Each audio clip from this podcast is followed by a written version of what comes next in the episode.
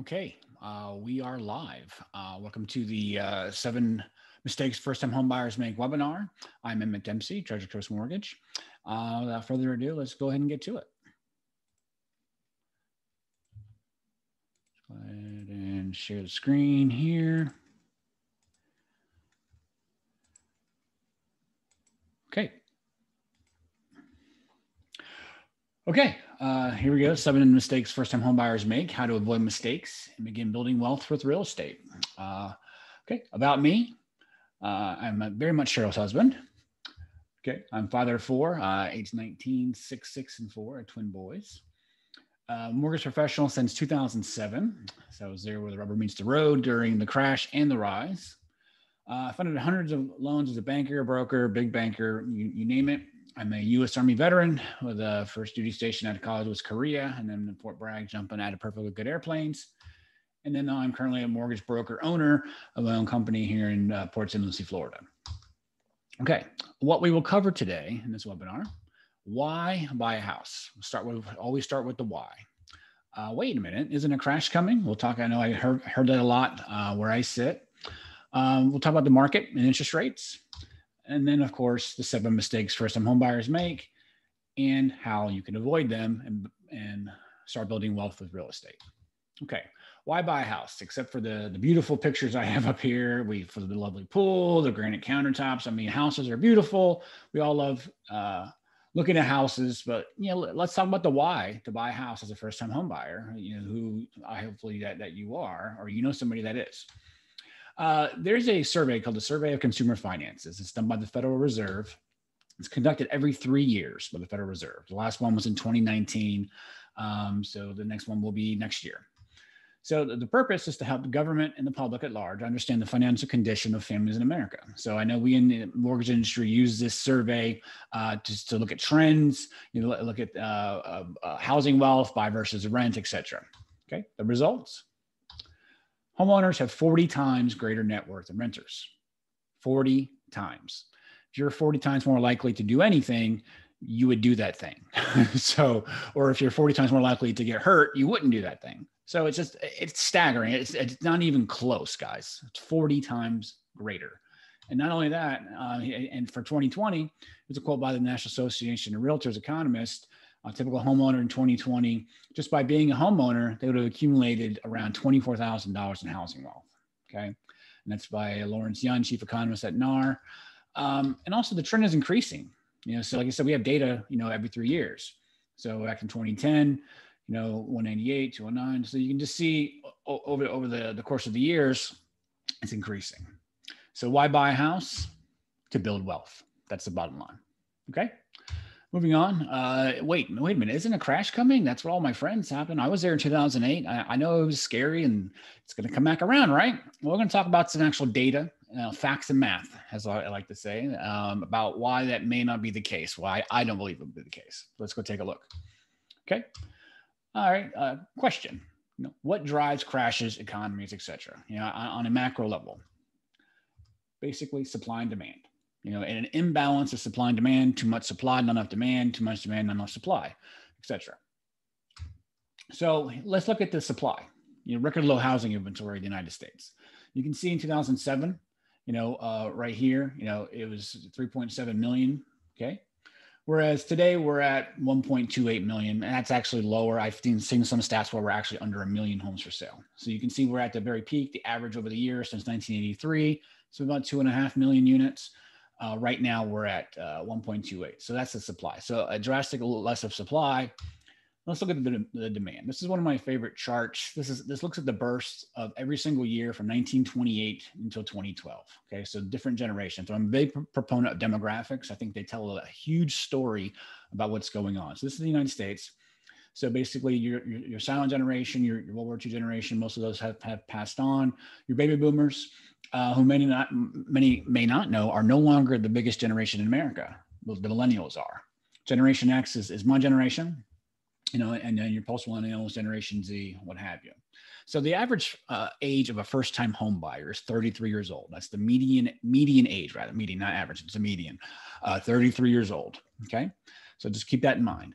So this point right here is 2006, which was the beginning, beginning of the end of the housing crash. You know, that's where 33 years old in 2006. So uh, 33 years old minus, well, 2006 minus 33 is 1973, which is right when Roe versus Wade happened, when abortion was legal, just general, you know, all those different trends, you know, from, from abortion to just less of a birth rate after the boomers. Just, you can see just the drop, sheer drop in people there just wasn't a people to buy up, uh, up that supply that I'd showed previously on this slide, 3.7 million, you know, uh, to buy it up. So, you know, get back here, 2006, this is where we're at today. You know, there's a huge millennial trend. Most millennials have, uh, you know, that, that's the median age of 33 years old. I, it's trending upward when they're forming households and, and moving out. And that's where we're at today. And then you can see we have an, an increasing uptrend of new 33 year olds coming into the market. So basically, a high demand, you know, supply. Um, the, the, the chances of a housing crash are, are very um, are very low uh, based on that. Okay, so we're let's let's go and talk about mortgage rates. All right, here we are. That's just my dog. Sorry. Okay, so basically, you know, we're at, at, interest rates. You can see from back from 2016, you know, we're at a his, historically low rates. And when I first started, guys, 2007, um, you know, interest rates were seven percent, and that was all the rage. And you can talk to your parents, grandparents. You know, they're, they're basically, um, you know, they they can basically tell you that uh, you know rates are double digits. You know, whereas I think we got spoiled off low rates, but but even even so, I mean, back in 2018, I was doing five percent. You know, you know, and 2020 uh, rates dropped in, into the twos. You know, I've done some borrow 15 years, fixed into the high ones. You know, but here's here, here's the trends going forward. So still historically low, slightly more than 2020, but still extremely low uh, interest rate market. Okay, so why buy a house? Is it still a great time to buy? You're buying a home helps build family wealth, as we talked about, 40 times more.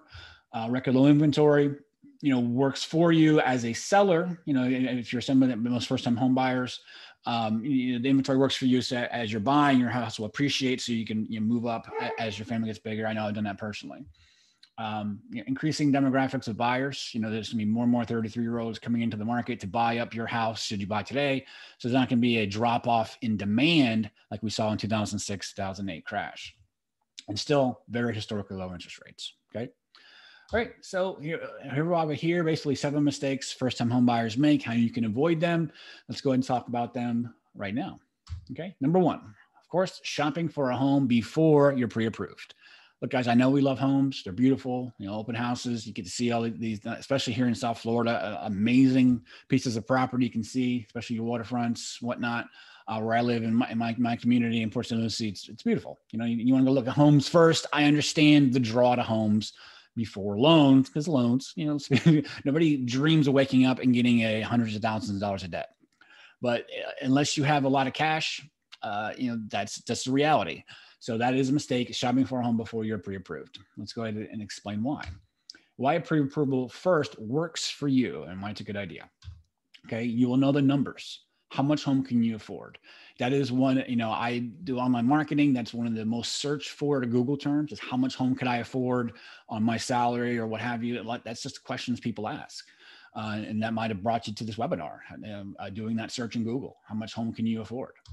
Uh, you can focus on the right markets. Okay, so you know what you're qualified for. You know that you're not over shopping, or you might be qualified for more. It might, might, might work for you. It's like I didn't think I could buy that big of a house, or you know, I need this house, I need this space, where I can shop in markets you didn't think you're qualified for. But getting pre-approved, it, it, it helps to hone your search. Um, you can shop with the confidence of cash buyer. I mean, just to know you can see a house, this price range, you can kind of you know what your monthly payment's going to be, how much it's going to cost out of pocket. You just know the numbers, and it won't be a guess. Okay, you understand the cost involved. You know, of course, you know many realtors won't even allow you to look at a house, especially in this in this hot market. Uh, you know, with multiple offers, you, you can't walk in there and say, "Oh, well, I need to get pre-approved." You know, like they're going to say, "Okay, thanks. I've got ten more other buyers who are pre-approved." So it's not even not even close. Okay. Uh, my pre-approval process as a mortgage broker of Treasure Coast Mortgage, this is the way that, that I do it basically we do a discovery call, kind of you know go over your uh, it's goals based, go over your your uh, go over your goals and go over your your your numbers. Like, here's how much I have to put down. Here's what I want to do. Uh, all those things. We'll kind of figure out uh, the possibilities. You know, that's what we do. It's called a discovery call. So we discover what you want to accomplish. Okay. Uh, document collection. You know, uh, standard you know, W-2s, pay stubs, bank statements, whatnot. We make it easy. You know, online tools, online applications, you can upload documents, you know, um, you know, despite, you know, push button and get mortgage is out there, but it's really not much reality. I, I, I try and have, uh, so get mobile friendly, um, you know, through apps or not, whatever works for you, whatever is easiest. Uh, and we do a strategy call. Okay, so we go over your loan options, and believe it or not, there are options. You know, I know many times we say, "Well, what's your rate?" Like eh, they they, they ask the wrong questions. So I uh, my job is to lay out options because it doesn't matter which loan product that you pick, we all get paid paid, paid the same. So you know, we lay out the options are possible. Here's different down payment amounts. Well, I'm getting a gift for twenty percent down, and we'll talk about that in, in a minute. So my, my my job is to give you options about what is possible. Okay then we'll do a, a mortgage coach TCA or send a video. I know people are busy. A lot of times I'll, I'll record a screen share video um, with mortgage coach, uh, which is a, a, a, tool that I use to help lay out the total cost analysis of different options. You know, here's what your cash to close is. Here's the cost over five years, 15 years. It kind of helps, you know, give you a, a projection, you know, by buying today, what, what's going to look like in five years, 15 years, you know, all option one, option two, option three. So that's what I, I help to provide clarity of options before and then and then of course the pre-approval. So when you're out shopping and again to increase your confidence as you're out, out there looking you know and this is in, in a perfect world you get pre-approved before you're shopping for homes. Okay? And then you go shop, shop for homes so uh, next is what this is what a mortgage coach will typically look like. You know, basically here's a 300,000 purchase price, 5% down conventional, 3%, 3.5% down FHA or VA. This is just an example, you know, of this is a buy versus rent analysis. You can see the, the net monthly savings. You know, part of the, uh, the 40 times uh, net worth is just by making your payment. It's called amortization. So you just by making your payment each month, you're building wealth, even if your appreciation is zero. So that's the a lot of the drivers of, of the wealth building effect is amortization. Of course, appreciation is just a cherry on top. Okay. Number two mistake, not having a professional dream team working for you. Okay. So your team, of course, you know, this mortgage guy right here, you know, he's not so bad. so uh, your pre-approval, affordability, you know, if, if you're not paying cash, uh, you know, uh, realtors, you know, I have several, you know, great realtors locally who know the market. Uh, the big, another kind of sub mistake, I guess, is assuming that the listing agent works for you. And you, know, you, might go to an open house think well well the agent will get a deal if and they might give me a deal. Like yeah no they get paid the same from the seller no matter what you know? So it, it's just have a buyer's agent that works for you. And and a lot of times there's homes that come on, on the market that you don't see on zillow or, or any of the portals. I mean i've worked in real estate offices. I've seen it. I've seen you know uh, pocket listings uh, going on where they, they never hit the market. You know, they say, I have a buyer looking for this, and they say, Hey, I'm about to list this property. Here you go. I mean, that's what happens every day. Uh, of course, you're a home inspector. You know, you definitely want a home inspection. It's te- technically optional, in my opinion. It's it shouldn't be optional. Um, to get bind insurance in Florida, you'll need certain insurance inspections, like a wind mitigation, as well as a, a four point, depending how old the house is. I know in uh, insurance is, is you know kind of home inspector insurance. I know a three and four here, but they're they're kind of intertwined. Um, I know insurance is changing. I know uh, Florida just implemented Citizens uh, uh state insurance again, uh, just because uh, insure, insurance changes all the time as far as what, what they'll cover. I know uh, roofs are a big issue. They want you to have upgraded roofs. You know, so just having those, those good agents, and uh, inspectors, and, and usually uh, for folks who are moving to the area, I, I usually uh, refer these out from from realtor on down, so they just get pre-approved, and then everything's just taken care of. Okay, number three, underestimating closing cost and ongoing costs. Now, uh, basically, the cost of a home consists of three things down payment, closing costs, and prepaids. Everybody thinks, well, I, I have 3% down, 3.5% down for FHA, and that's all I need, right? And they just kind of do the math. You know, there, there's closing costs. And in the state of Florida, you know, there, there's doc stamps because there's no state income tax. So they make their money through uh, intangible tax and, and deed stamps. So, and, and many times, you know, uh, the seller will, will pay the the deed deed side, which is seventy cents per thousand, but you have to check your contract. A lot of builders don't; they make you pay that. And uh, you know, so there's certain things that that sellers will pay. Usually, the deed stamps on uh, on the contract price, as well as owner's title policy. You have to have uh, title work done not to mention that. So, and then there's your closing costs. I mean, the, the, the lender sides are, are, are, very little, you know, so usually uh, I'll charge like a 795 processing fee and maybe any discount points if you want to buy down your rate. And that's a personal decision, you know, on, on a case by case basis. And then there's prepaid items like your first year of, of insurance. You get paid 12 months of insurance up front, like, like we talked about, and plus three months to buy for the next year. So you have your escrows, depending on how big the tax bill is, you know, your prepaid items can be bigger than your closing costs. So uh, you know, so there's just all, and again, part of the pre-approval process and and the discovery and strategy is, is looking at all those costs. You know, and I'm open book. You know, one of the things that you'll see, if, you know, if you're shopping, is that you'll get wildly different, uh, you know, different uh, cash to closes. You know, so it's just that the cash to close consists of these three things. You know, I try and be very much upfront and to, to know exactly what you're going to pay. Um, so the ongoing costs you know, you know the, taxes and insurance changes, and especially if you buy a new construction property, your tax bill is based off of the land. So once the the county gets around to reassessing it, your taxes are going to jump. You know, just because it was based off an artificially low tax bill. That's number one. And your insurance, it can change just every year, just through sheer uh, inflation, or you know, or, or, something happens, you know, with that carrier, or if we have another hurricane, you know. So the, those are potential things, and that's usually part of your mortgage payment. And you can say, well, my payment jumps. Like, well, not necessarily. Your tax and insurance jumped, you know, because most of what we do are fixed rates. So uh, routine maintenance, you know, uh, more of an, I, if you're in an HOA, if I'm in an HOA, you know, there's certain things that my, uh, you know, I, I'm on the board of my HOA, you know, certain things we ask our homeowners to do, like, you know, get a new mailbox doesn't look like look bad or just you know redo your roof as far as you know cleaning it. You know just routine maintenance. Just understand if you're an hoa that it would be even more. Uh, your major items like your roof your paint ac in florida they go. Your ac is on pretty much all year long so you definitely need to you know plan for those things. You know, you know maybe prepare, uh, prepare a contingency fund and know the home that you're buying. You know, of course, newer homes not as much maintenance. You know, but uh, they have their own caveats as well. Uh, you know, older home, you know, maybe you, get, you make it a good deal, but plan for more maintenance. And of course, um, you know, when you're looking at uh, insurance costs and things like that. So it's just you have to factor all those costs into it. Okay. Uh, number four, credit. You knowing scores and correcting errors. So it's very important that, that you do that because that because credit drives the train. You know, so basically, you know, and then in Credit Karma, you know, it's just a guide.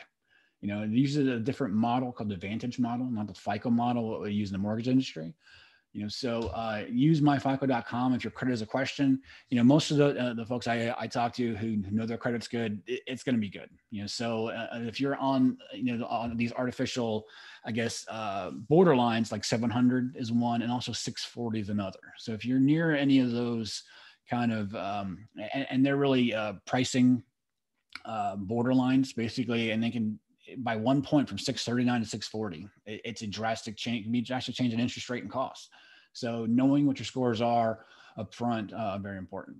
Uh, of course, any major derogatory, bankruptcy, foreclosure, short sale, you, you must disclose it to me up front. Uh, you'd be surprised. I, have had things go into contract and, and, you know, what happens is the, the lenders, they'll do Alexa, Alexis Nexis, the entire country's databases, and they find it. I've had borrowers and say, oh yeah, I forgot about that. I mean, they really thought I wouldn't find it.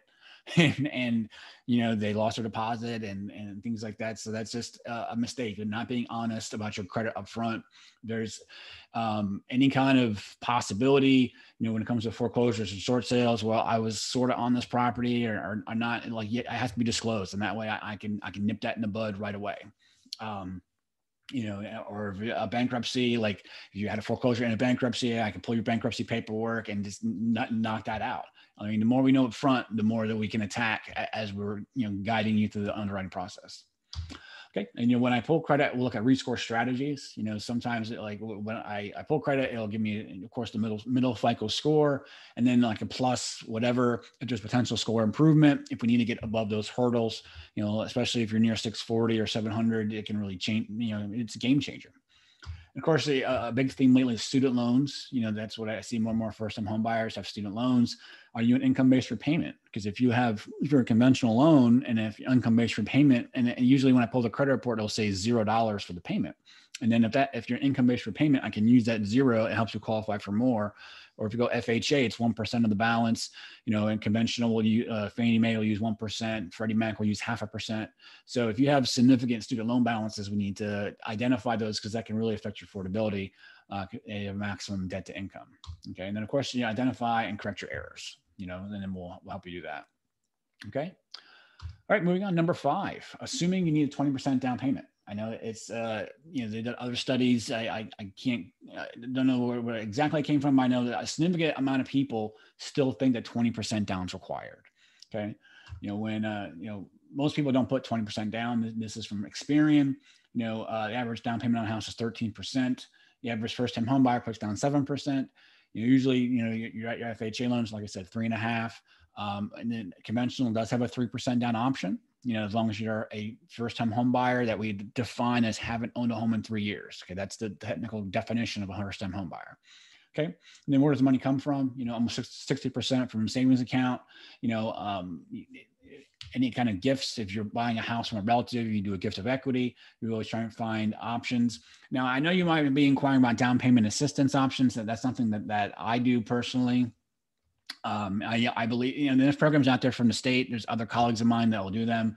I don't like them. I don't believe in them. I think they're they they they um they cause an artificial cloud. Basically, what they usually are are silent seconds to, to sit on your property and you forget about them. I've had some refi clients that come to refinance and they say, "Wait a minute, my payoff should be this," and they're like, "Did you get down payment assistance five years ago?" Oh yeah, I forgot about that, and they just forget that there's a a mortgage sitting on their property until they go to refinance and they need cash out for something else and then it just it comes back to bite them so but i mean and, and look if that's what you need that's what you need you know that's fine I, I would i would refer you to, to, colleagues who do those things so just keep in mind a lot of you know increased rate and cost for those things uh, for down payment assistance okay um, you know, look at all the options. Doesn't have to be 20%. You know, usually what I try and do is um, get a, usually shoot for FHA, three and a half percent. You can have a seller, you know, uh, pay up to 6% in your closing costs. You know, that's, that, that's one tactic. You know, we, again, it's a case by case basis based on, on what you're trying to accomplish, you know, and uh, another thing too, if you have, if you're selling a house and you're necessarily a first time home buyer or a move up buyer, or you're getting a large gift, you know, it doesn't swing your payment as much as you think it does. You know, and and then part of when I, I look at uh, and I do a mortgage coach for them, I'll, I'll look at different purchase prices and different down payment amounts, and then like, whoa, it's really not that much. You know, one, one, one common tactic I do uh, is basically it's called 15 is greater than 20. You know, it's, it's kind of, well, if I put down 15% versus 20%, it's a significant drop in cash and it's a tiny bit of mortgage insurance. Yes, you will have mortgage insurance on conventional FHA um, for putting down less than 20%. However, you can use that mortgage insurance to your advantage.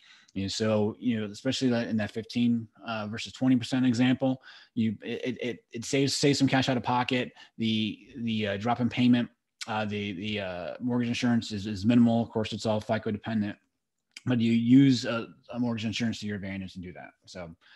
Um, you know, cash is king. Like I said, you know, use it wisely. And again, part of what I do uh, pre-approve is, is I look at all your options.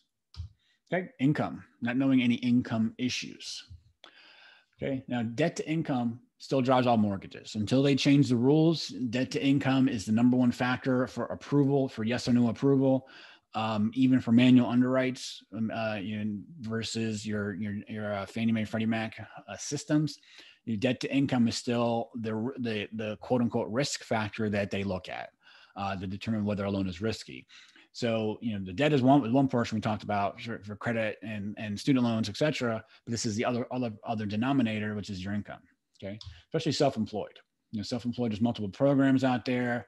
You know, if you, depending on how you file your taxes, all those things, we have to really analyze that, especially in 2020. Some lenders have uh, very overlays to see if your business is still healthy moving forward after the shutdowns and whatnot.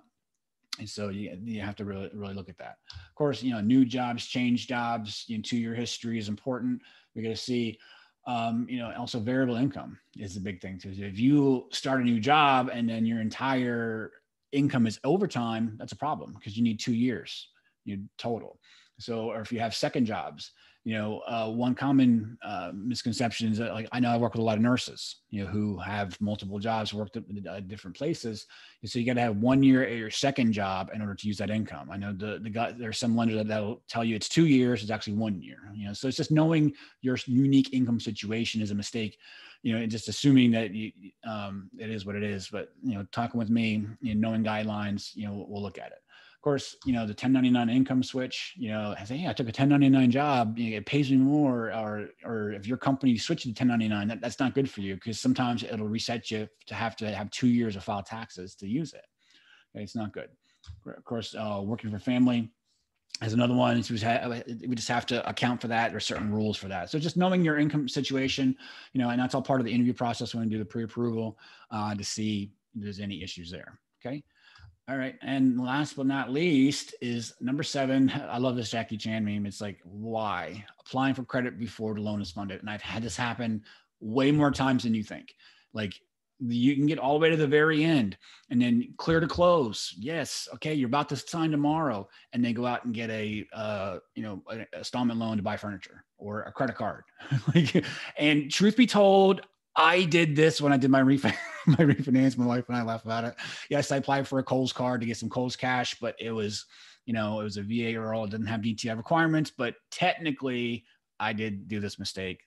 You know, I'm not a first time home buyer, but first time and it, it, can affect you because usually a, a, lot of lenders will do a, call it a credit refresh, and uh, you know they'll they'll see. And if it and it can affect your dti especially if you're borderline and, and you're just just qualifying you got to be very careful. Just wait till after the loan is funded to, to apply for these kind of things okay? All right so that that's kind of it in a nutshell as far as the seven steps about why to buy a house. Hopefully we, brought it all home about yes you're ready emmett to go out and buy a house. Okay what are the next steps? Okay if you go to dempseymortgage.com get the pre-approval process um, you, you put your information. I'll give you a call back. We can schedule uh, your strategy call. Okay. Look at your family's unique situation. All right. And we'll implement a strategy based on your goals. And we'll start building wealth for real estate. Okay. Do we have any questions? Okay. Well, thank you so much. I uh, hope to help you and your family on your first time home buyer journey. Talk to you soon.